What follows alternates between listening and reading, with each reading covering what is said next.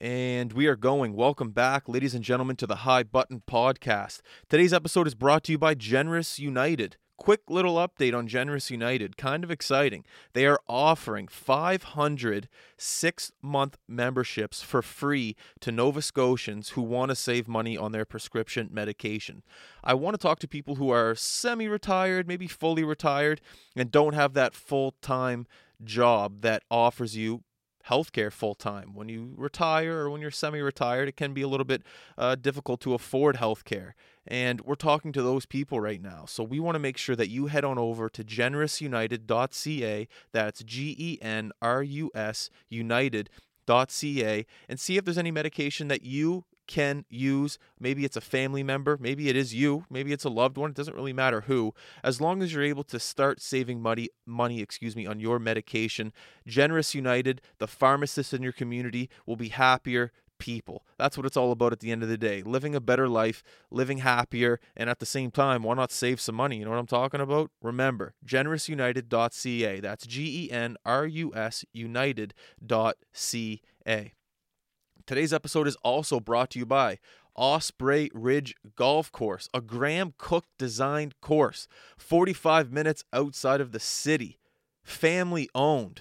And that's the thing. You know, when like a, a course is family-owned, you know that it's well-maintained. We're pretty much there, or at least I'm there pretty much every weekend. The fairways are beautiful. The greens play a great pace. And most importantly, ladies and gentlemen, the deck, the clubhouse, the porch, whatever you want to put it. They have a beautiful, beautiful, beautiful viewing area outside that looks over the first couple holes on to the golf course. Grab a couple beer, two, three, four. Well, who am I to tell you how many beer you want to grab at Osprey Ridge after you play your nine or your eighteen? Head on up to that deck after you play. I'm telling you, you will not regret it. Remember, Osprey Ridge Golf Course, only forty-five minutes outside of the city. We will be there. We hope to see you there, and maybe we'll get a round in together, okay? So head on out to Osprey Ridge Golf Course. And we're back. What a game of hockey last night. I'm not going to lie. I fell asleep in the third period, but I woke up this morning and I watched the highlights for the Montreal-Vegas game. If you don't know, my last name is Belanger. My dad grew up in Montreal, so I was kind of born into the Habitant uh, fan base. Uh, you know, I'm excited. I don't, I don't usually talk about who I'm a, a fan of a lot on this podcast, but like I said, I was born into the Montreal fan base with the last name being Belanger, and uh, spending every, you know, every now and then I'd spend a Christmas uh up in Montreal when I was younger, so it's uh, it, it's just good to see. My grandparents still live, live up there. They haven't been able to get to any games, but you know, j- just seeing the Montreal do well right now. I know they're still not out of this series, but it brings excitement to myself and my family, uh, and I, and I hope they go to the finals. And man, if they do go to the finals, I don't even know what the rule is right now. Like if Nova Scotians can go to Quebec or if they can come back and isolate, I, I don't even really. There's too many rules right now. I'm not even paying attention. But if that isn't a rule, if I can go to Montreal and come back and not have to isolate, I'd love to do something like that. But it would be great to be able to get up and even just go to a bar up in Montreal during the finals would be unreal. Anyways, that's that's all. That's all. Uh, you know, we'll, we'll we'll see what happens. But nonetheless, exciting hockey on right now. It's on a little late, but hey, what are you gonna do? This is historic hockey. You can't sweat the small stuff. Uh, today on the High Button Podcast, extremely excited about these two guests, Luke Green and Kiefer House. Luke, drafted by the Winnipeg Jets in the two thousand sixteen N H L Draft, third round, seventy-ninth overall. This past year, he played for the Manitoba Moose, and he actually played a little bit in Finland. The The professional league this year was up and down, and I think he said he went over to, to Finland to get a couple games in. I'm not sure if he... Uh, if he stayed a lot over there. I think he only played like two games over in Finland. And then uh, he was back in Manitoba, and he was actually up in Winnipeg a little bit this year too. Uh, I think he was on the taxi squad. So he got a little N H L taste this year. Uh, nonetheless, happy to talk to Luke. We, I think Luke was on the podcast like three years ago. I think he, Luke was one of our first ever N H L guys. I don't think it was, yeah, it was like three years ago he was on. Yeah, he was like one of our first N H L guys to uh, to come on the podcast. And that meant a lot to me back then. And Uh, we were playing golf the other day together, And uh, we actually ended up talking about how he's starting a, a hockey camp, a hockey school around here. And I thought it would be a great idea for him to come on the podcast, talk about his hockey school, talk about uh, where the idea came from, and talk about what he wants to teach uh, the younger hockey community here here in Halifax or here in the H R M. So I thought that'd be exciting. It's going to be a great episode with Luke. We also have Kiefer House. If you don't know Kiefer, he is the all-time leading scorer for the Dalhousie men's hockey team. I did a little math here. It's it's early in the morning, but I still did some math. Uh, and I added up Kiefer's stats. Games played, one hundred fifteen for the Dalhousie University men's hockey team. And in those one hundred fifteen games played, he has one hundred forty points, making him the all-time leader for the Dalhousie University men's hockey team. I'm excited to talk to Luke. I'm excited to talk to Kiefer. It's going to be a great episode. Midweek podcast, hump day, Wednesday. We're here. I'm Justin. This is the High Button Podcast. Here we go. You know what comes next.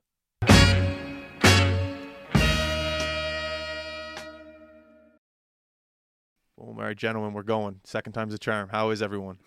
Very good. Doing yeah. well. I remember the just the, who. What was the guy's name we were just talking about? Scott Boggs. So I remember when I played for the Halifax Lions. Yeah.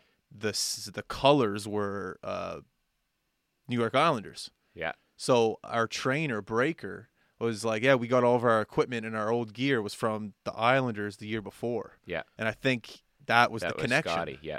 Yeah. That's yeah, cool. for sure. Because when when I was playing, Breaker and Scotty were there, and Breaker was sort of the the mainstay, and Boggsy was still in high, like he was literally finishing high school when, when we were playing junior. So, Love. and then went off and did, there was a, some kind of college or something in Ontario that you could go and actually take a diploma course in being an equipment. No. Guy. Yeah. So it was like courses were like fixing gear and stuff like that. So wow. he went and did that. And then, uh, the network through to uh I forget where he started, but like in the coast, I want to say. Like that's usually how it starts. Yeah, literally like a player, like started in the coast and worked yeah. his way up and went from there. So awesome. Yeah. Yeah, yeah I love, awesome to see I, I love the, the behind finals. the scenes aspect yeah. of it. That's sick. Does he does he live in Halifax in the off season? Uh, he, he comes back to visit. They're they're he? down there pretty much permanently. Now, well, if so. he's here and you get a hold of him, I'd love to have him yeah. on the podcast. That'd yeah. be great. Yeah, absolutely. Um, well, first of all, gentlemen, thank you guys for coming. Like I said, Wednesday, eleven o'clock midday. I appreciate that for for you guys both being here. Yeah. Luke, you said you were getting a hold of some emails this morning. I was like, hey, a little pro hockey, a little business on the side. You're you're, you're becoming a man of of, uh, of both skill sets. How, how's that coming for you? Yeah, that's the plan. Uh, it's going well so far. Yeah, it's hockey's well, uh, the professional side or the playing side's been my life for uh, since I can remember. So to to branch out into different areas and still stick with the hockey, it's yeah, it's I'm having fun with it. What gave you the idea to to start a hockey camp? Uh, I wanted to do one for the last couple years. I think uh, growing up as a defenseman. Um, specifically an offensive defenseman, I took quite a bit of heat maybe, or uh, heat that I didn't really expect or, or didn't wasn't aware of, just um, just just comes with the, the position, I guess. Um, and I wasn't, uh, I had a lot of help on the offensive side and the skill work and the skating, and uh, I excelled in that, but um, just specific uh, defense skills that weren't really taught, whether it be angling or your one-on-ones or gaps. Um, those things I, I wasn't Uh, taught a, a ton of in minor hockey. So when I got to the junior, major junior level and, and the pro level, um, it, it might have t- taken a little longer. Yeah. Um, but if I could give back and, and teach kids in minor hockey some of those defense-specific skills, that's that's my goal, and I, I truly believe it'll it'll help their development and, and speed it up uh, speed up the process along the way. That's awesome. I'm happy to hear that you, you you found a direction in that sense and that you think that you can help other people. I find the communication, I've played hockey majority of my life, and I think it's a it's an interesting skill set to be able to communicate certain things to to younger hockey players. And I guess it, that depends too on the player, if the player is willing to learn or not. But I've definitely had coaches in my day that were terrible at it, and I've had coaches in my day that were amazing at it, that were able to translate a game just through drawing on a whiteboard on how to implement something. And it's a skill set. So mm-hmm. I wish you all the best, and I hope everything goes well uh, with the camp this year. And we're excited to be involved mm-hmm. with it as well. Yeah, super excited to have you guys. And then Kiefer, I know you have uh, do you have your own camp as well? Yeah, I you... run my own company. It's basically what I that's okay. how I make my living. I run awesome. Top Shelf Hockey program. Yeah. So um, I'm actually Not lucky enough, Luke uh, invited me out to help him out with his camp this summer. So it's a fun kind of full circle thing where I can remember him and his brother being out at hockey schools when they were probably Adam or Pee Wee, I oh, guess, was the definitely. first time so I crossed te- paths okay, with okay. them. Yeah. So, and then we spent some time at Newbridge together and kind of stayed loosely connected ever since. So, yeah, it's fun to uh, – I mean, I'm getting to that age now where – guys that I coached or had in hockey schools and stuff way back when are now playing pro and doing all kinds of cool things or in college and stuff. So it's neat to see some of the some of the roots and experiences they've had. What are some of the things that you saw in Luke and his brother at such a young age that you see oh, now? It was uh, I, I'm not and I'm not saying this. I trust me because he's here, but like they they just were wired differently. You know, like that's in, in what sense? Uh, Just the, the athleticism and the, the compete probably more than anything else, yeah. and the willingness to just try stuff. You know, like you could throw anything at them. Like I, I remember it was uh, probably weakness to strengths. It was a camp that uh, Cam Russell and uh, Chris Donnelly used to run yep. over in Cole Harbor. And I think that was the first time I met them. And uh, like it was just simple stuff like shoot the duck and stuff like that. Like they were just having a ball out doing it, yeah, you know? and and I was probably the opposite when I was a player, where I would be like, I wasn't a great skater, but you know, you would try stuff, but you kind of like half fake that you were doing it, and these guys were just, they would wipe out and hop back up and try it again and then nail it, and you know, it was just kind of going on, but it was just kind of infectious to watch them go at it. Yeah. And then uh when I got to, I spent a lot of time with them the couple years that we were together at Newbridge, and that was really when smaller group size and spending a lot of time on the ice working on specific things that uh, I think was pretty cool to see that whole evolution come and just watch from the beginning of a school year to the end of the school year how much progress they would make. And yeah. But just had something, you know, just that willingness to get better every day, I think, is probably the biggest thing. And that's one thing I always admire about, you know, kids at that age, that they have a willingness to learn. I know I'm going to, you know, probably most don't. And if you're able to have that skill set at that young of an age, that's always fascinated me because I didn't. Where do you think that uh, that that drive to compete and to be better came out at such a young age for you and your brother? Good question. I parents? Think, yes, parents have a, a huge play a huge role in it. They, yeah. They always. Yeah, we were lucky enough to have, have great parents that instilled hard work and um, commitment, dedication, all all the main fundamentals into us. And Uh, I think it did help having a twin brother, though, to to push each other. Yeah, um, we were so competitive, and I always wanted to be better than him. And if I I did well, he wanted to do do better. And I think that that uh, made us always hungry. And every time we were on the ice, and it was usually together, we'd uh, we'd compete against each other. And I think that helped both of us. Yeah, it's always nice. Every time we have like a sibling uh, podcast, you can always, who do we have on? The Carruthers brothers. Like one of them plays for Saint John right now, and they always talked about just growing up together, just even if it was like eating their cereal quicker, just like, like just so competitive about their most ridiculous thing. And they're like, yeah, it translates onto the ice, oddly enough. Yeah. It's a healthy relationship to have. Mm-hmm. Um, I want to talk about you, Kiefer, for a second. And I was looking at your stats with Dal. Yeah. Your first year with Dal, you were at ninety-one. That's the year I was born. All good? Uh, you talked right before you got here that you played in the old Dow rink, that wooden roof. Yeah. Probably one of my favorite rinks to play in to this date. Obviously, it's not there anymore, but just everything about that uh, that rink. And I know that organization is at the Forum now, unfortunately, but just announced yesterday they're going to be getting a new rink, which is very exciting. I guess just talk about your overall experience with Dalhousie back in the day and how that translated into your, your career yeah, right now. It was, uh, I mean, I've you look back at that time of your life, especially I think when you get uh, a little further away from it, and you uh, you sometimes don't realize at the at the moment how good you have it. Yeah. Uh, you know, as a college student and being able to your own, it's not pro, but you're kind of living a bit of a pro lifestyle where you're going to the rink and training every day and doing all that stuff to to try to be competitive. And we were fortunate we had did have a competitive team and. Uh, unfortunately, Acadia had a really strong team at the same time, and we had an obstacle where we just couldn't get past those guys. The five years I was there, it was the same same finish. We pretty much, I think with, with one year, we beat S M U out every year, and then Acadia beat us out every year, and it was just kind of the way that it was. S M U couldn't get past us. We couldn't get past Acadia.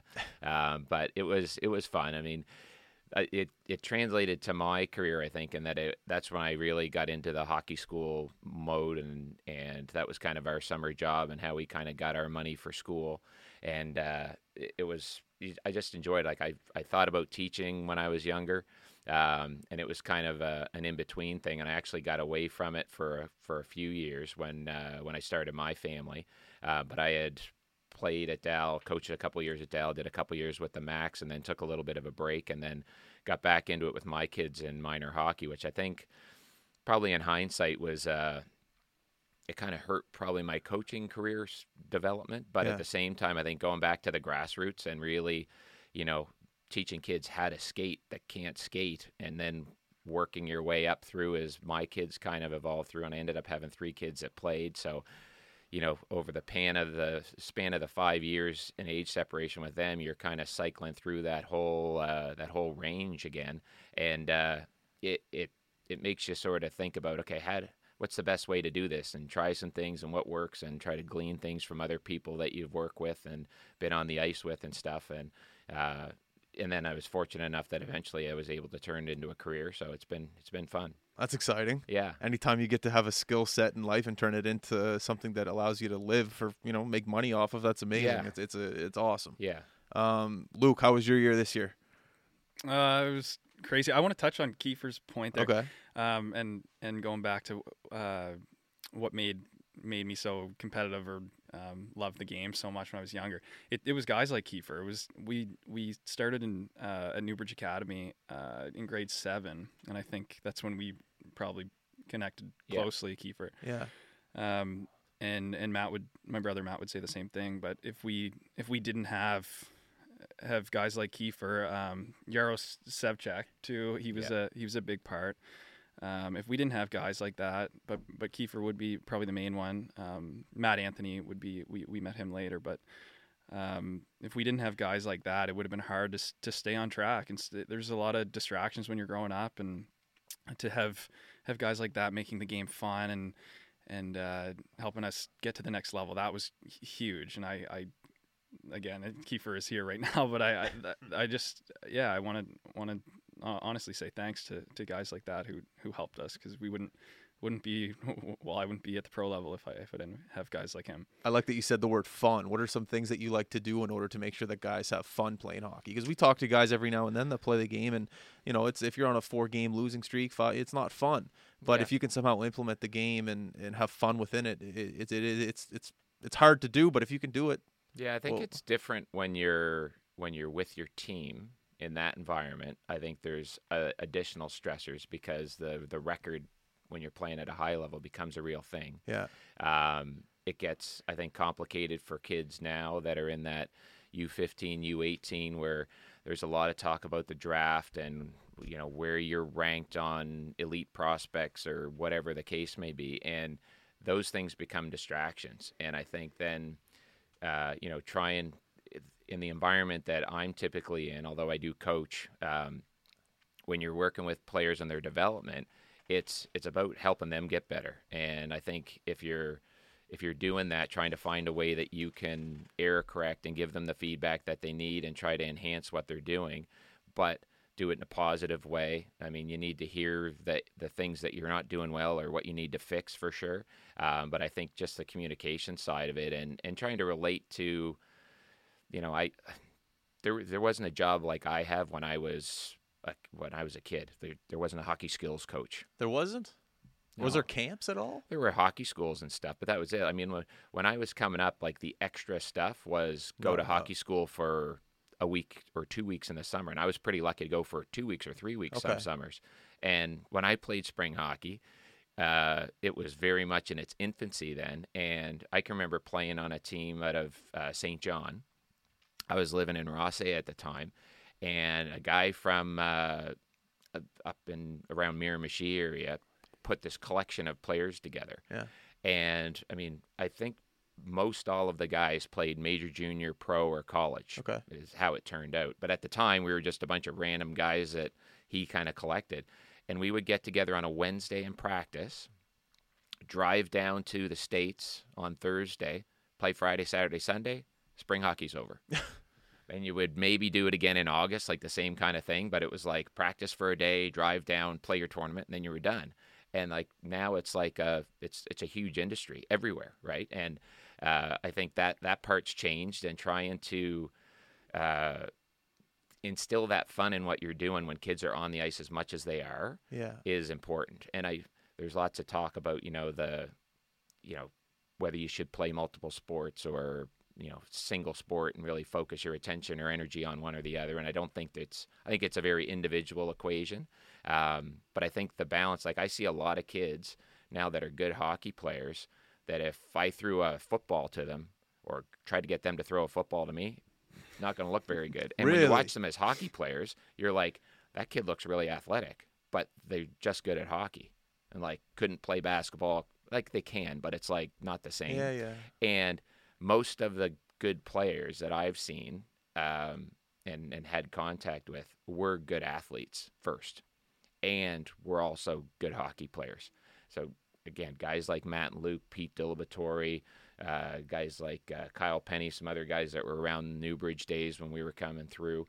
Um, you know, those guys are all playing pro college hockey now, but were good baseball players, were good soccer players, did other stuff that helped round out what they were doing, but also put a lot of time into hockey at the same time. So, you know, it's a, it's a big commitment, but I think like Luke said earlier, like that, my daughter plays and she's pretty committed to what she does. And th- I think the, the focus of doing the extra stuff and sort of keeping yourself in line, so to speak, and not having those other distractions become as big a distraction because, you know, you've got to get up and go to the gym tomorrow, or you've got ice time tonight, or you've got other things that you're going to do. And it's June, right? Like it's not, it's not the middle of a season. It's when yeah. a lot of people aren't doing stuff, and trying to, you know, push yourself for that to, to be something that you're engaged with, and you're not going because mom and dad are telling you to go, that you're making the commitment to do that yourself. And they're helping facilitate getting you there. You know, that's a, that's a big game changer. Yeah. I like, that was very well said. So just to clarify, you are a, a fan of two-sport athletes. You, I, you... I think it's important, and, and it's I, I've read a bunch about it. I've read books on it, and there's pretty much two, not to simplify it too much, and I'm not an expert in the field, but there's basically two schools of thought, and one is that you should do multiple things, mm-hmm. and the other one is is that specialization really works. And if you look at it, uh, you know, look at how many female golfers from Korea on the L P G A Tour. That's not an accident, right? Like there's, if you go and do a little research, it happens for a reason, because that's a thing to do there, and people are really honed in on it and focused on it. It's like soccer players from Brazil, or, you know, you go around all those stereotypical things, and there's a reason for it. But, uh, you know, trying to f- have balance in it, uh, and Brazil's a good thing where, you know, they don't have a structured program per se that they're in all year, mm. but they have a ball at their feet all the time.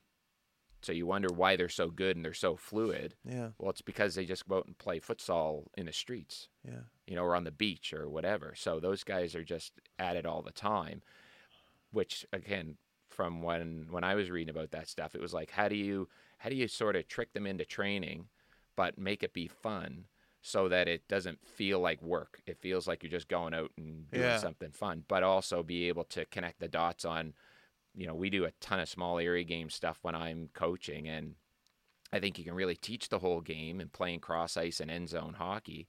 Um, but you you have to you have to teach it too. Don't just drop the puck and let them go and do whatever you want. You know, give them some feedbacks, make the rules and, and the games a little bit differently so that they have to implement different strategies or different tactics, and then you can you can actually teach them just by virtue of playing the game, you know. But you also supplement it with the skill stuff and tactic stuff too. But I think it works pretty well. I've I've had good success. I know lots of people do. What What's the conversation like at the pro level, do you think, of keeping it fun when you're training? Like wh- when we were golfing the other day in Highmore, I was like I was talking to Matt Highmore, and he was like, uh, I was like, what's what's the training like in June? And he's like, eh, it's not the most serious right now. It's it's time to rest a little bit, and we'll get back on the ice, and, and we'll we'll start up here shortly. But I think about you guys, and don't get me wrong, I love the game of hockey, but there was times at the end of the year when I played, I just, uh, just, I need to get away from it for a second. And you, a guy who lives, breathes, sleeps, everything hockey, is there ever a point when it's time to train again and you're dreading it a little bit? Like, h- how do you keep it fun? And how do you, well, that's the thing. You have conversations with guys still on working your team. On it. Yeah, yeah, you know, still like, working to keep it fun. Yeah, yeah, like, but, but what are some of the tricks that you're using and maybe some of the guys on your team that are doing to, to keep it fun in the summer? Yeah, so when I was in junior, I was always, I didn't take much time off at all. I, I loved the game so much, and um, Kiefer could attest to that. I, I, I was all hockey. I just, just loved it. Yeah. Um, and then whether it was injuries or um, just, just I don't know, the daily daily grind or daily battles of being a hockey player, I don't know what, what it exactly was, but um, it started to become a little a little less fun. So I then it would it would. caused me to take a little more time in the after the season to recover, and um so when you when I was going back to summer training, I was I was uh loving it again and enjoying it and looking forward to it. So I'm still working on what the what the best route to to go is. um I think lots of guys are, are very different. I know some of my buddies have been in the, the gym or, or on the ice um, pretty much right after their season. Really? Uh, I I probably used to be like that. I'm not anymore. I think it's um just important to rest your body, rest your mind, because it is, like you said, you, it, hockey doesn't change a ton. I mean, it's still still the same sport. It's uh, you'd you'd know Justin from playing junior, um, but yeah, you you gotta you gotta relax, you gotta rest and take time to recover. Absolutely, but yeah, that's it's an interesting psychological factor of getting better, of taking time off, or not even taking time off, just getting your mind away from it. I actually want to talk to this about. Uh, We had we had on uh, Morgan Barron the, yeah two days ago, and how he plays for the New York Rangers, and how there's a there's an aspect about New York, how there's so much distraction of, outside of hockey, and how I wanted to talk to him about his teammates and some of the things that they did outside of the rink to just get their mind off it, so when they come back to the rink, they're focused. Maybe it's a good thing, maybe it's a bad thing, I don't know. But as long as I guess as you're getting better, you're working hard, you're keeping your head down, and you're grinding. I guess it's all for the it's all for the you know greater good. Um, with your guys' hockey camp coming up, what's what's your game plan together? I'm assuming you guys have went out to Starbucks and grabbed a coffee together and sat down and talked about how you're going to implement a, a better learning strategy. What what's the strategy? Yeah, um, it's honestly going back to fun. It's going to be a camp that I would have loved when I was a kid. It's okay. going to be something that I would have jumped all over. Uh, defense-specific camp for kids who want to take their game to the next level and um, are looking for – for some ice in the summer. I think it, it lines up just before uh, the major Bantam camps and the the the tryouts. So it's good timing. It's yeah, again, something I would have been all over, and it's it's gonna be a lot of fun, and you're gonna learn learn a lot. It's gonna be stuff that I've I've taken from the pro level, and I'm I'm showing it to you now in minor hockey, which which I would have uh, benefited a lot from. Are you going to be looking to learn anything from him at all, since he's been like in the business for a bit? Are you looking to like steal from him a little? Oh, definitely. Yeah. Yeah. Uh, I yeah, some of the, the drills I have are definitely from Kiefer. He's he's uh, he taught me a lot, and um, he can he won't say this either, but he can he can demo the drills. He's one of he's one who can he'll show you something on the whiteboard, but he'll be probably the best at the drill too. He'll be so at the he, front of the line. He, yeah, he uh, backs up his what he, he teaches. And what are you looking to, to teach Luke over these next couple of months? During, or not? When is the it's one month the camp? Uh, a, w- a week, in, a week. Uh, August ninth to thirteenth. So what are you looking to teach Luke, I guess, for that week? I mean, for me, it's just more try to be a support for him and a resource for him to, to tap into as he needs to kind of get things pieced together for it. And, I mean, I think one of the fun parts, I'm sure, for him is kind of putting his own fingerprints on his camp and, yeah.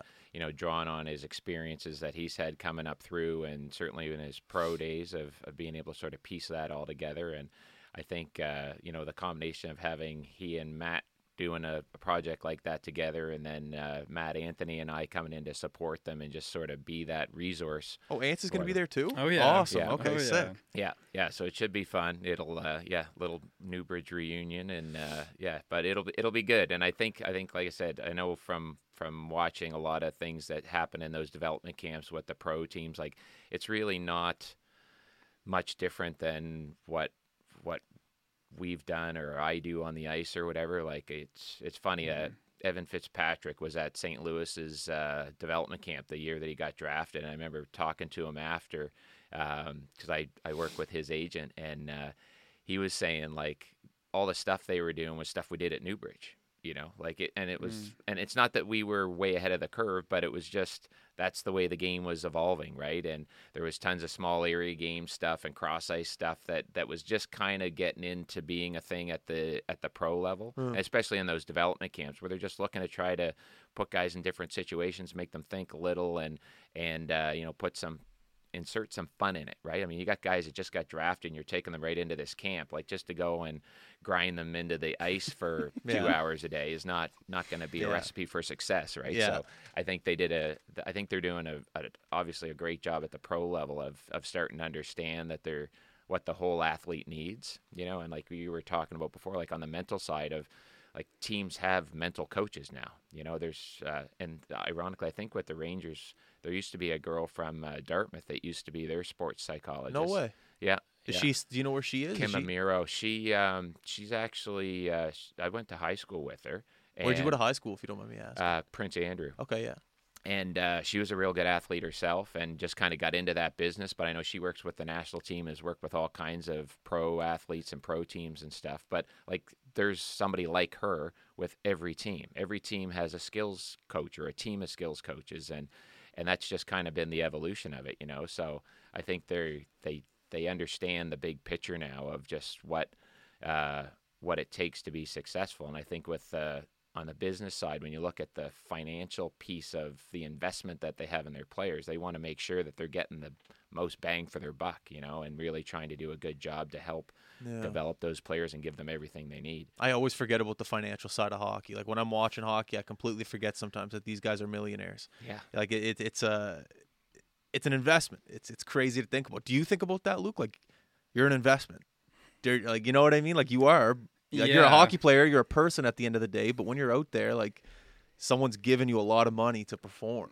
Yeah, you definitely think about that once you get to the pro level. It's something you don't, even in junior though, it's you, you kind of start to realize that you're still a young kid. I was sixteen when I started playing major junior, but um, before then, definitely did not think about that part at all. Um, I don't think many kids would, uh, but you learn pretty quick. It is a business. Guys are making a lot of money in the game, and Uh, there's a lot of executives and management and a lot of pieces to the puzzle that make a lot of money too. So it's, um, it's like, it's like other sports. It's like other businesses. It's, it's uh, revenue driven and how to maximize profits. And it's, yeah, it's a, it is a, it is a business. And I, I definitely learned it not uh, before the pro level, probably in the junior level. Really? The ju- could you give me like an example maybe? Just like of how um, you like, of how you start to see it's, uh, yeah, just, just oh. negotiate. In junior, you, you do sign uh, a contract to um, for them to hold your rights.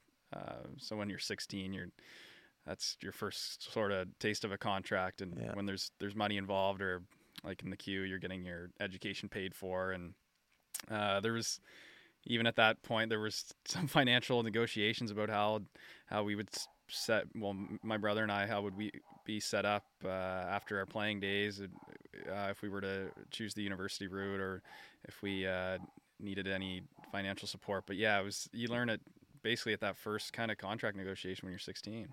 Uh, sorry, that's sorry about the dog up okay. there. I just got to bang the tape.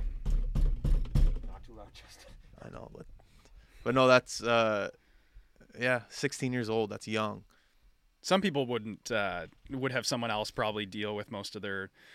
There's stuff like that. I was pretty interested in, in that whole side though. And, um, but yeah, maybe some people really, they wouldn't, they wouldn't probably uh, realize it at sixteen, but um, at, at the pro level, I'm sure you, you'll, you notice it. Yeah.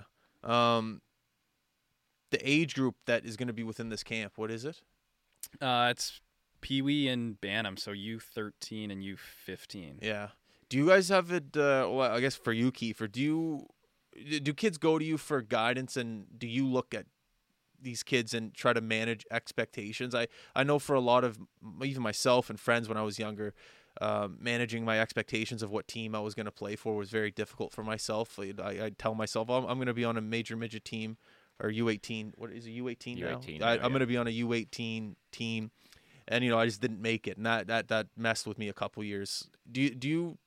take pride in that side of letting kids know, look, you have a shot, you could be here, but just get ready. If you don't make it, you still have to work twice as hard yeah. in order. Do you, do you, do you take pride in that aspect of yeah, it? Yeah, absolutely. Yeah. And it's a part of like some of the spin-offs of my business is to do some consulting stuff like that with players. And um, I do some uh, individual programs where I have some clients that, uh, you know, I do consulting with them as they're through their season. That would be, you know, watch them play a few games, take video of their games, and we would kind of get, well, more recently maybe do it on a Zoom call or something if it wasn't face-to-face, and just talk about their game. Mm. Um, and not not necessarily the X's and O's kind of thing. You don't want to contradict what a coach might be saying or whatever, but, um, you know, some, based on some skill stuff we were working on in the off-season or during the season, of opportunities for them to use it in games and develop things like that. And then that leads to other things of, you know, what what are you looking to do next year? And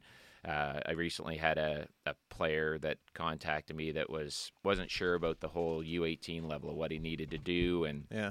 should he be reaching out or whatever, and do things like that where you're just kind of, you know, sort of laying out the groundwork for how it typically works and how to, you know, consult them a little bit on how to how to contact the coach. What do you want to say? What do you not want to say? And and things like that. That you you need to be professional, but you don't you know you don't want to come across the wrong way when you're talking. Yeah, yeah. So if you're going to go and talk to one of the U eighteen coaches, you know, if it's Marty or Tim or whoever around the city, like, you don't want to jump in there and act like you already made the team, but you you want to sound confident and ask some questions and get the information that you need, see where you fit, and that's a tough thing a lot of times for a young person. Oh, but I know I know from coaching at that level and knowing the guys that coach at that level, they would much rather have a fifteen year old, you know, young person come to them and ask some questions or set up a, a meeting and have that conversation than talk to their parents. Like, they will talk to their parents, obviously. In a lot of cases, that's still...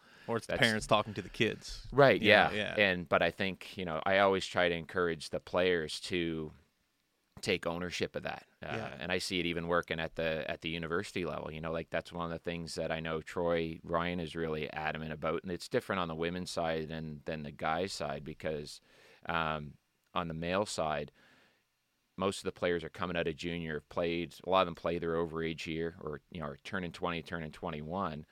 On the female side, you got, you know, young people coming out of high school. And you think of the difference between when you're seventeen turning eighteen versus when you're twenty turning twenty-one.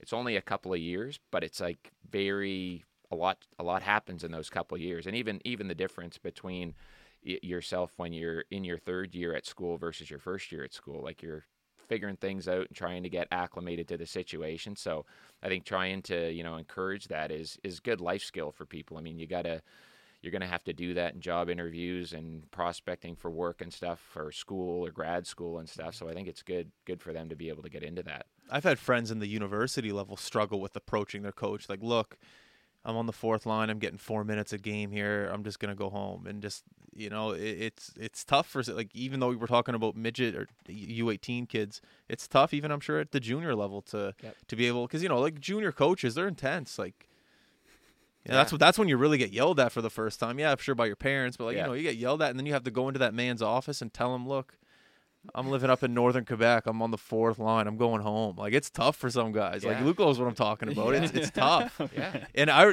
it, at the pro level, like I, I I've never had an agent before, and I've seen this. Is, oh, I love mic'd up videos. Through mic'd up videos, you can tell a lot of things that are going on. There was a one with Vancouver. Who's the Vancouver coach right now? The tra- Travis Green. Travis Green. And uh, it was a player going up to Travis, and he was like, hey, like, any chance, like, a couple, pow- I can get a couple more minutes on the power play tonight or anything like that? And Travis was like, ah, maybe I'll see. I'll see what I can do. And I, I think about a, a relationship between agents and managers and, and coaches and how that side of the game works. And if a player doesn't want to approach the coach, or if the player doesn't want to approach the G M, they go through an agent. Do you, is that is that a common thing, or is that is that all in my head? You know, if they want something more out of the team and they don't want to go to the coach. Oh, it's. it's Why am I not supposed to be no, asking no, that? No, is no, everyone's it, laughing? That is a such a relevant question. Are you question. in on something, Mark? That is such a relevant question. Is it? And it's Unreal. and there's no equation that says, oh, if this is happening, you should go to your coach first, or you should talk to your agent first, or they should contact the coach, or you go into his office right after. There, it's and you have to be. It's just another another thing. It's not just all worrying about your. Uh, next shift or, or next game, but there's a lot of uh, mind reading almost that needs oh. to be done, and how to how to speak to people properly in the right order. And I, I'm still figuring that out, that out too. Uh, most guys probably are, but uh, like Kiefer says, even at the midget level, I think it it's always best to just approach the coach yourself and yeah. uh, hear it hear it from the the the source. The, the source. Yeah, yeah, no, don't go through two or three other people, and then by the time it gets to you, it, in, information's broken, and uh, just go right to the source. I find that uh, that works best. Yeah. Good, yeah, yeah, it's tough, and I mean, I, I when I played, I can remember, you know, really crazy things. When I played junior, I remember we had switched coaches my first year, so uh, we had three head coaches in the same season of major junior, which was like it's pretty unheard of even now. And uh, the so we I get to camp. You go in, you're trying to make the team with this coaching staff, and they're there for like twenty games maybe. And just internal things, the coach, but back in this time, he was part-time. So imagine the Mooseheads coach working at Canada Post on the side. You know, like that. This is that legitimately what the, our coach did. You know, wow. was a great coach and ended up staying in the league quite a while after that. But like went to management, and I think I got sort of the sidebar of the story, but he wanted to have it be his full-time job. They weren't ready to make that commitment, so he had to keep the security that he had with his other job, so left yeah. the team. So they brought in a second coach, and I think we were we were in first or pretty close to first. I was playing in Laval, and Hull was we were sort of the two best teams in our division. And we like this coach comes in and basically plays our top ten players like flat out, like basically double shifting almost every game. Are you like top spring- ten player? No. Oh, okay. No. Um, and we had we had a really good team. So like our our top out of our top six, there were probably three three guys closer to the mic. Sorry. Oh, sorry. Yeah. yeah, three guys were were already drafted, and the the next three next three or four guys would all play pro of some kind, whether N H L or A H L or whatever, and. uh But anyway, it was just like a grind, and you're playing major junior, so it's like, you know, most games at least, or most weeks I should say, at least two or three games. And we got in this rut where we won, I think, out of the first four games, we went undefeated, like three and one or two oh and one or something. And anyway, then these guys just were getting like grinded to death. So we were in Hull on a Sunday after, I'll never forget it, sitting not like I maybe had a couple of shifts our line over the first couple periods, but not very much. And then we went out on the ice, and there's like, and we're getting bombed, and like shouldn't be, like wasn't that kind of a thing. Hull was really good. We were really good. Actually, Cam Russell played in Hull at the time. My dad played in Hull with Cam Russell. Oh, okay. Or, well, no, with Luke Robitaille. Okay, it would be Robitaille? Before that. Okay, yeah, before, this yeah. would be just, this would be just okay, after that. Okay. Yeah. So we we get out on the ice. We play this shift. We're coming over to the bench, and he basically waves us, or change on the fly. He kind of waves us to stay out. So we're like, you just kind of veer back in and go in. We had, I think somebody dumped a puck in or whatever, so you go in on the forecheck. Whistle goes. We come over to the bench. He says, no, you guys stay out. And you're just like, we're kind of looking at one another. And, okay, so we go down and line up for the draw. Same thing. Short whistle. We come over to the bench. No, don't you guys want to play? And you're just like, what? Oh. So all of a sudden now it's like we haven't played hardly at all in like weeks really. And now it's like the challenge of where's your desire? I'm now giving you the opportunity to play. And it like gets into this whole little mind game, right? Of so we played like, I forget what it was. It was like three and a half minutes or something Straight. Like that. No change. Oh, no. Like you're just on the just ice. Like you were. This is your ice. And Hull's good at the time. Like they're a good yeah, team. Yeah, we, we were both really good. Oh, like it was God. Like we were like out of out of our division. We were probably one of our two teams was going to go to the final and probably to the Memorial Cup because uh, Chicoutimi was hosting that year. Yeah. So whoever won our side of the of the our conference was going to go if. Chicoutimi won the other side because the two finalists would just go to Memorial Cup, you, which is actually yeah, what yeah, happened. Yeah. And uh, anyway, so it's like, I forget what it was. We got bombed like by eight or nine or something. We're coming off the ice, and it was the first time we ever kind of got into it with a coach. And he said something as we were going in the runway at Gertan Arena, and I kind of turned around and said something that I never should have, right? But you get yeah, caught in the emotion yeah, yeah, of everything yeah. that's going on. And uh, anyway, we kind of get in it in the hallway, and he's like challenging us, our line, and me specifically about our desire to play and stuff. And I'm just like, are you kidding me right now? Like, we haven't hardly touched the ice in like two weeks in games. And now you're getting us to play like four minutes at the end of a blowout game, and you're questioning our desire to play. Like, go back you know? to Canada Post, buddy. Relax. Well, you know? this was this was another guy. This was, oh, was another, another guy. guy. Yeah. Okay, so okay. you know, like, it's one of those things where you you switch coaches and trying to figure out, you know, the like to Luke's point, how you interact with them and who you how the communication and how it all works. Like the. The guy that was there the first time was Claude Therrien. He was he was hard, old school, but was not like that.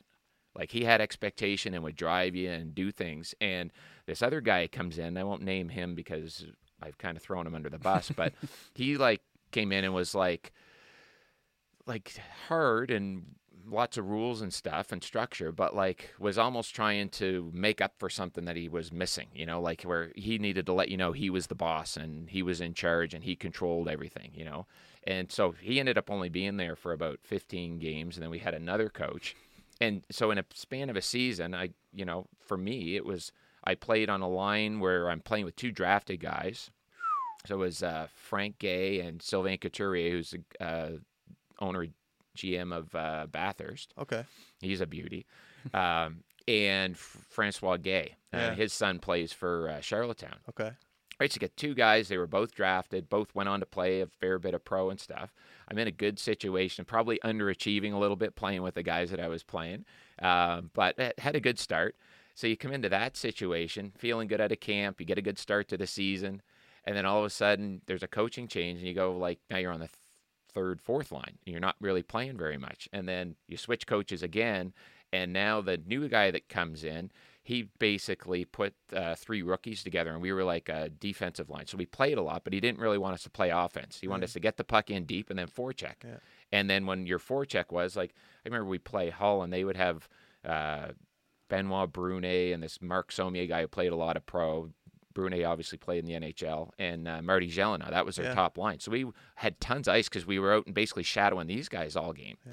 But you weren't allowed to play offense. You get the red line, get it in deep, and go find your guy and basically One of those chase lines. him around. We all know yeah. those lines. Right. Yeah. yeah. yeah. You're killing so, time. So you go yeah. like in a in a in a span of about four months, like your your life as a player just kind of has totally spun around three times of, you know, what what are you supposed to be and what kind of role do you yeah. have and all that kind of stuff. So it's It's weird, and you, you try to have the conversations, but sometimes it's just, you know, beauty's in the eye of the beholder. They look at you as a player, and somebody sees you as this, and that may not be who you think you are or who you want to be, but that's who they see you as being, so yeah. that's who you are. It's like you know your identity, but you have a different role. Yeah, yeah, yeah. And sometimes you can adjust to that role, and then other times it's it's hard because it's not, not who you are, you know, so trying to figure that stuff out, I, that was the toughest part for me was – Uh, you know, through junior and even into college and stuff, was just trying to navigate those uh, expectations of the coaching staff, you know, of what, yeah. you know, what,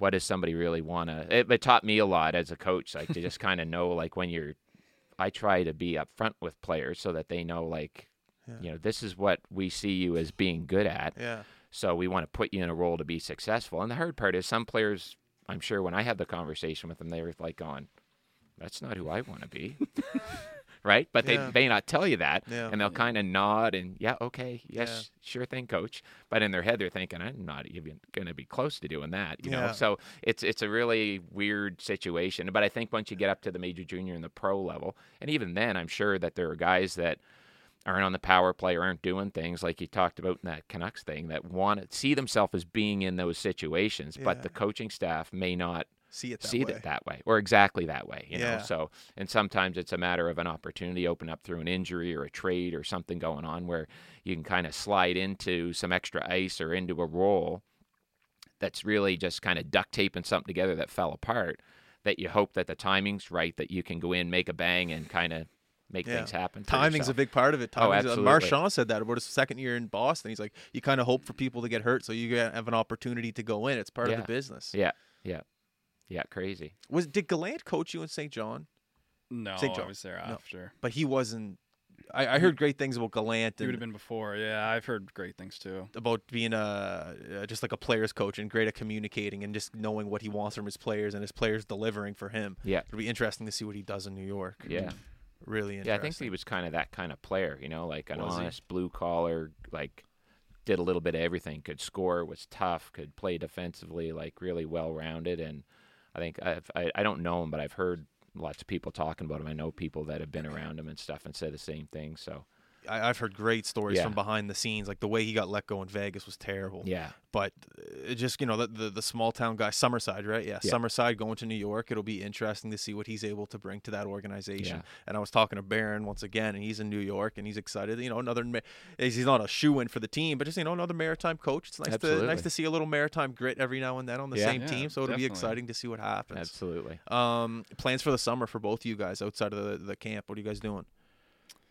Uh, lots of golf. Yeah, yeah maybe uh, not at Brunello, but you we'll played good. You played. What did you What did you shoot the other day? I forgot. Uh, oh man, I was mid nineties. I was like uh, low nineties, but there you go. I'm I'm usually low eighties at Ashburn, so it was a little different. Yeah. You Just, were good too, though. You're you're coming bad, around. Not bad. I bought the day after that. I bought a, a new Titleist bag, and it's coming here today, so I'm pumped. Oh, nice. My bag broke. It ripped, kind of, but it was just an excuse to buy another bag. yeah. Yeah, whatever. But what about you, Kiefer? Any plans? Uh, yeah, it's, right now it's just kind of playing catch-up with work, with uh, everything being closed for uh, the yeah. last six weeks. So yeah. we'll be busy with ice. But, yeah, planning a little vacation on the long weekend. Yeah. Um, but most of it will be in and out of the rinks and few few weekend getaways or something probably. Yeah, that's the thing. It is catch up right now because things are starting slowly to come back to normal. So the emails are starting to slowly come back in and scheduling for like August, September are yeah. rolling around. So it's like it's not busy, but you know the wave is coming. Yeah. And you're just kind of sitting here just waiting for it to happen. Yeah, but it, it's it's good to be organized and ready to go. Yeah, absolutely. Um, so do you have any funny junior stories like that coming out of Saint John or even pro? I have a just, few. I don't know if I should say a, a, a j- say many just because I'm still still chasing it here. But uh, Kiefer is it's stuff like that still happens for sure. And yeah, um, it, it just navigating that whole coach player relationship and what how to just different situations that are thrown at you at a young age, and it's it's very tough. And um, again, going back to how how different you are at uh, as a seventeen, eighteen or and versus you at your early twenties, it's pretty crazy to move away from home and get uh, you're already living with a billet family you don't know, and then to get all that thrown at you uh, with hockey, which, which is usually your your safe space and usually you know everything about it. But uh, it is a lot for players, and I have a ton of respect for guys doing it, and I know there's a ton of guys out there that are going through battles that, that no one probably knows about or, or other than their, their parents, and um, a ton of respect. It's it's as hard mentally as it is physically, and um, those challenges mentally are uh, sometimes a lot greater than the than the on the ice it's uh, good. challenges. And it's good for guys like you to recognize that, and for you to have a hockey school, and you're able to obviously you're going to help kids with their skill set and things that they need to learn. But every now and then, I'm sure you're going to drop some pieces of advice for these kids to be able to move on with their hockey careers and know that at the end of the day, everything's going to be okay. And you're fortunate to play the game of hockey for mm. for fun. So yeah, definitely. It's good. It's good that guys like you are starting to do things like this, and that's what I love about this podcast. Is if I had this podcast when I was younger, I'm not saying I'd be better off where right now, but just being able to have people like you come on here and just talk about hockey and talk about the, the behind the scenes aspect of it, I think it's beneficial. I Super. It, it's it's not a whole reason why I do this podcast, but it's definitely a percentage of it. I it even helps me just like knowing that other people are somehow battling through a, a situation that involves the sport. It doesn't have to be hockey. It could be any sport. Mm-hmm. We had a, we had a, a, an Olympic rower on here that didn't make the uh, Brett Himmelman, who didn't make the cut, but he talked about still training and still pushing for the twenty twenty-four Olympics or twenty-six, nice. whatever it was. And just, just knowing that everyone's kind of going through a situation, and at the end of the day, there's a light at the end of the tunnel and you keep pushing. I don't know. It's nice. It's a nice Definitely. feeling knowing other people are battling through it. Yeah. It's a grind. It is. Yeah. But you got to love the grind. Yeah. Even if it's head games with you the coach. You have to find some love in like, the grind. oh, I think you get everything. Like, yeah. Well, that's the thing. I think now it's, it's, I think there's a lot more good information about the mental side of things. Oh, and, yeah. and resources for players and young people to tap into. I think that, I think people just being more conscious of, of it is a huge thing. So, oh, I mean, yeah. I mean, like I said, telling war stories about when I played junior, it was like, Man like up. figure it out, like like the stuff that went on in dressing rooms and yeah. training camps and stuff when I was in junior. I mean, people would be arrested today, yeah, like it just the way yeah. it was, you know. I mean, I don't think I played a year of junior where a team that I was playing on, somebody wasn't in the stands fighting a fan. Love like that's love where it that. was, right? Like too bad we they didn't have cameras back then. Like right now, like there's, oh kids, God, there's, a, phone, there's a phone oh, in yeah. every rink, but back then, no. Oh imagine if there was phones back then. Yeah, yeah. I mean, it was. We were talking about like the, the good old days of the forum and stuff, and like it's hilarious some of the things that happened. And it, it happened like my. I think the first road game I played major junior, a guy dumped a beer on one of our my teammates when we were going off the ice. Uh, and it wasn't even like, am I going to go? Like, he was, like, scaling up the side of the thing after this guy, like, full gear. There's no hesitation. No, like, it was so, just like that. It was like somebody, you know, gives you a cheap shot in the ice and you're going to, like, make sure you give him something back just to let him know that you're there. Yeah. Except this was a guy in the stands and the guy's gone, right? Like, it was just it was just so a matter of fact then, where now it just – I mean, you see, it, it makes a highlight reel now, but I mean, it was like almost like a weekly occurrence back then. It was crazy. During the uh, during the lockdown, COVID, Sportsnet was showing old games of like Montreal, New York, back when like Bobby Smith was in Montreal, and just yeah. watching the hacks, like just like no, oh, yeah. no slashing, just like yeah. on a back check, a guy would just slash the guy in the pants, no yeah. call, just keep going. Like uh, a penalty was a cross check to the face, maybe. Yeah, like, it was unbelievable watching, and you know, COVID, there was really nothing to do, so I'd sit there and watch an old nineteen eighties Montreal Canadian versus Hartford yeah. Whalers game, yeah. and you're just blown away by some of the stuff, things, eh? the hooking, like, the yeah. just the stick work yeah. of no calls. Yeah, and you watch the games now, it's just oh, yeah, that's a, a yeah. slash, you're done. Yeah.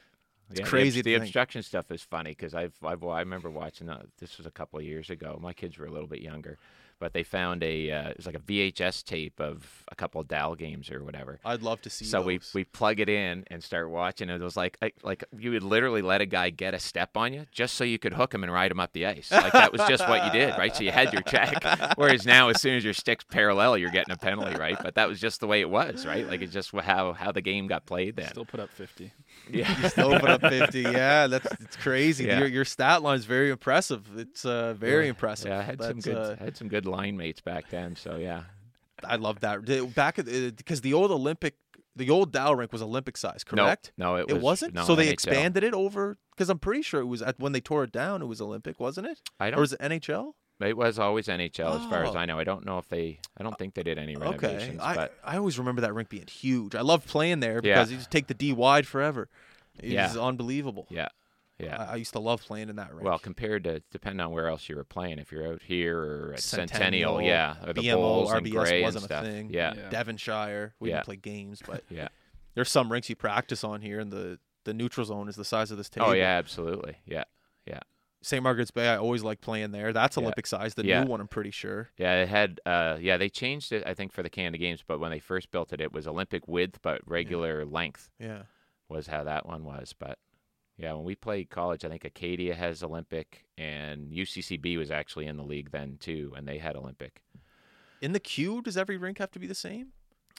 Like, is the Metro Center uh, the same size as Baie-Comeau? They not. Generally are now, I think. Baie-Comeau is not the same ba- size. What about Drummond, Rouen? Drummondville, no. Rouen, no. no. So there's no like regulation. Yeah, there's still on. Some old barns in the queue. Yeah, the Chicoutimi's uh, Olympic. Yeah. Uh, they're not all the same size, no. no. Do you like, when you play Olympic, did you like it or no? It's probably yeah, tougher for a D. I played a couple games there, yeah. I didn't get up to Chicoutimi a ton, but I'd, I'd really like the Olympic ice, yeah. It's weird. Yeah, it, I always found it weird. Really? It's just like you just you're, you're spacing. Like if you were you on would, it all the time, I it yeah, would be sweet. Yeah, but it yeah. is hard to jump in and out of it. Yeah, like just where you you know you get uh, you're familiar with the marks on the ice or where the dots are mm. or things like that. Yeah. Like you would you would spin off of a guy and think that yeah oh I'm good yeah. and it's like oh still in the corner. It's like I got yeah. ten more steps to get where I thought Your I was. Depth you know? percent yeah. perception yeah. is off. Yeah, and you yeah. think like you say you would have that room to beat a guy wide, but then you're so wide. That and it again, it's only what is it? It's fifteen feet difference, so it's like seven and a half feet aside. So you don't think that's it's not very much, but it was it was weird. Seems like a lot. Yeah, yeah. I uh, found it was a, a, always a, a little awkward, but you get used to it easy enough. But it was it was always weird. Yeah, the big rinks, I loved them. Then the Dow rink, the, that wooden roof, I was obsessed obsessed with that roof. Yeah, the smell walking in there, the seats all on the left. Yeah.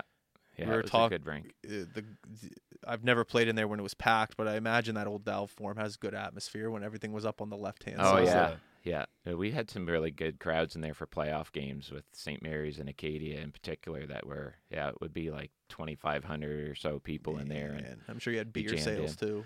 Oh, yeah, and yeah, tons of students and stuff like that made it cool. I think that's one of the, the hard parts now is with the their facility being off campus, even trying to arrange, you know, student tra- transit over and back and stuff. They just can't yeah. get the same buy. I mean, you could basically hang out at your res and then pop over for the game, even if you only watched a period or so and figured yeah. out whether you wanted to stay or not.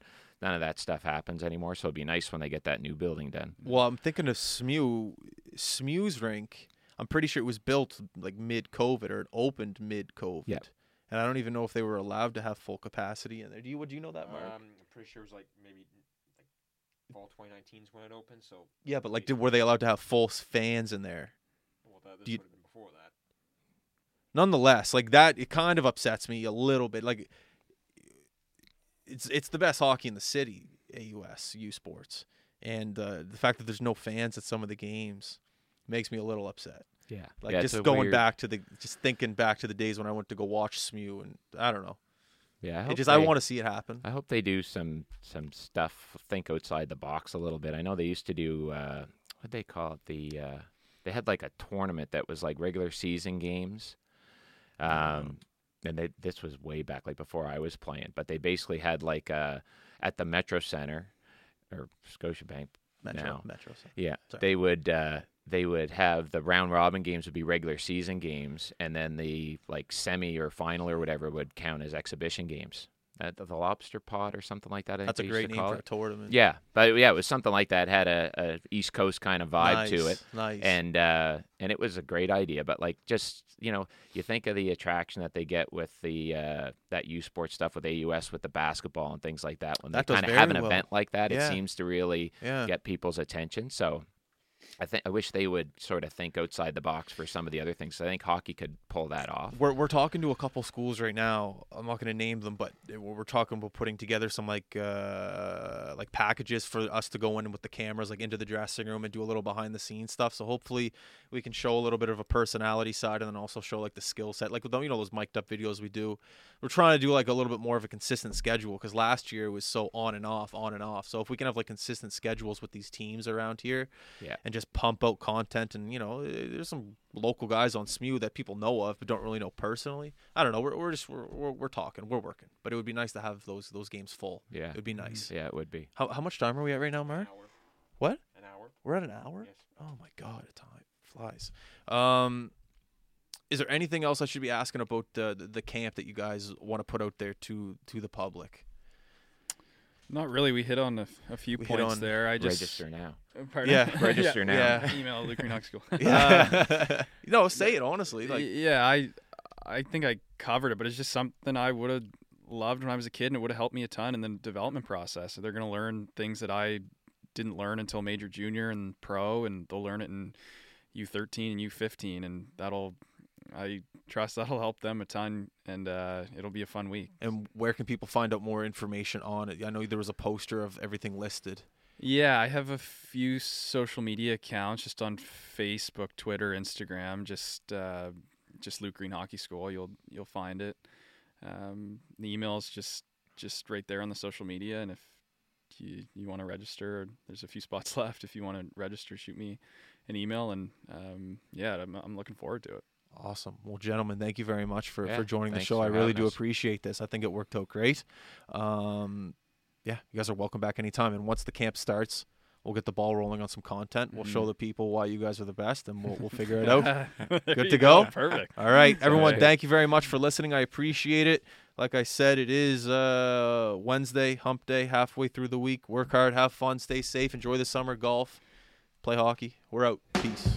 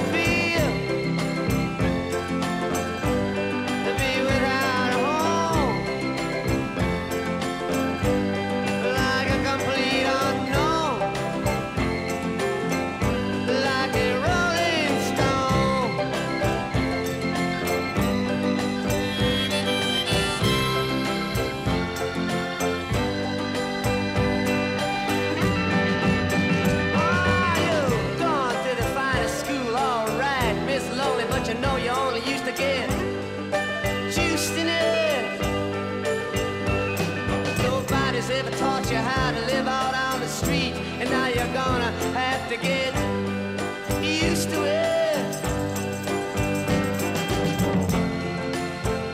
You say you never compromise with a mystery tramp, but now you realize he's not selling any alibis as you stand to the vacuum of his eyes.